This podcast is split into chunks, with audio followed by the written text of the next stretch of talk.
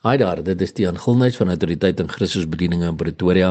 Dit is Woensdag 15 November 2023 en die teksvers wat die Here op my hart geblaas het om met jou te deel vandag kom uit 1 Korintiërs 3 vers 1 tot 6 wat lees: En ek broeders kon met julle nie spreek soos met geestelike mense nie, maar soos met vleeslike, soos met kleinkinders in Christus. Ek het julle met melk gevoed, nie met vaste spys nie want julle was nog nie daartoe in staat nie en julle is nou nog nie daartoe in staat nie omdat julle nog vleeslik is. Want aangesien daar onder julle jaloersheid en twis en tweedrag is is julle nie vleeslik nie en wanneer julle nie na die mens nie. Want as die een sê ek is van Paulus en die ander ek van Apollos is julle nie vleeslik nie. Wie is Paulus dan? En wie Apollos anders as dienaars deur wie julle gelowe geword het en dit soos die Here aan elkeen gegee het. Ek het geplant, Apollos het nat gemaak, maar God het laat groei. My broer en my suster, ek en jy moet 'n waarskuwing ook ontvang uit hierdie stukke wat die Here vir ons gee.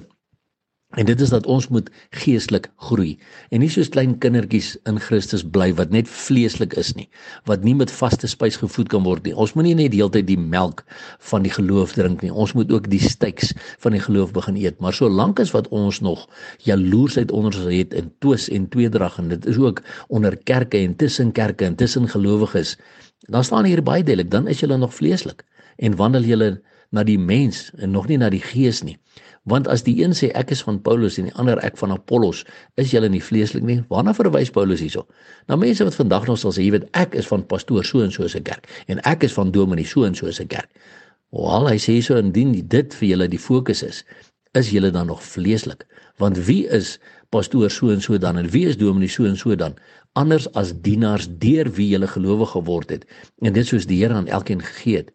Paulus sê ook hierso ek het geplant Apollos het nat gemaak, maar God het laat groei.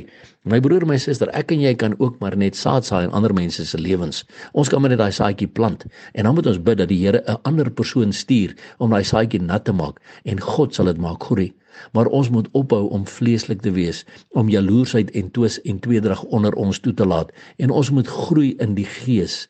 En besef ons is besig om op te staan vir dieselfde koninkryk om mense by ons Here Jesus Christus uit te kom want die tyd raak min om soveel siele as moontlik te wen want die tyd raak min. Maar nog steeds kan ek en jy net daai saadjie plant en ons moet bid vir ander mense om daai saadjie nat te maak, maar ons moet ook bid dat God daardie saad sal laat groei.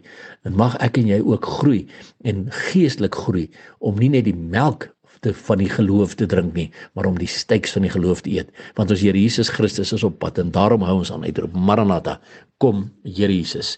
En onthou, Jesus Christus is baie lief vir jou. Seën vir jou.